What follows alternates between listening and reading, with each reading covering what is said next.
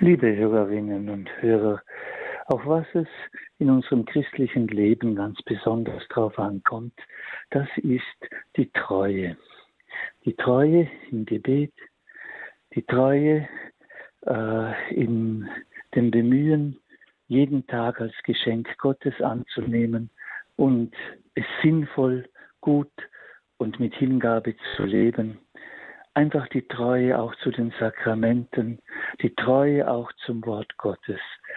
Die große Teresa von Avila hat immer äh, ein bisschen so nachgeforscht, welche sind denn die Zeichen eines wirklich guten Gebetes? Und sie hat dann eigentlich immer wieder gesagt, es ist die Treue. Ja?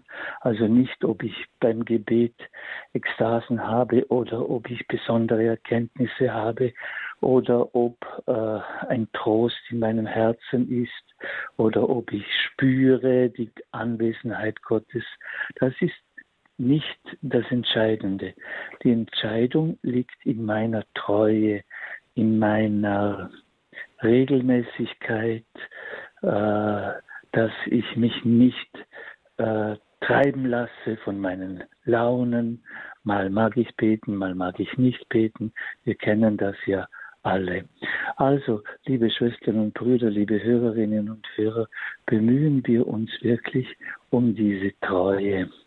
Und dann werden wir äh, vielleicht wahrscheinlich erst im Himmel dann erleben, gell, was alles bewirkt wurde gell, durch unser treues Beten, auch wenn wir nichts spüren, dass wenn wir nichts äh, fühlen, es ist dann eben dieser äh, ja, dieser nackte Glaube. Aber diese Treue wird sehr, sehr belohnt werden. Und in diesem Sinne beten wir auch füreinander, gell, dass wir sozusagen wie aushalten können bis zum Ende. Wer ausharrt bis ans Ende, der hat das ewige Leben. In diesem Sinne ähm, wünsche ich euch noch eine schöne äh, zweite Hälfte des Tages und ich gebe euch jetzt den Segen. Der Herr sei mit euch. Und mit deinem Geiste.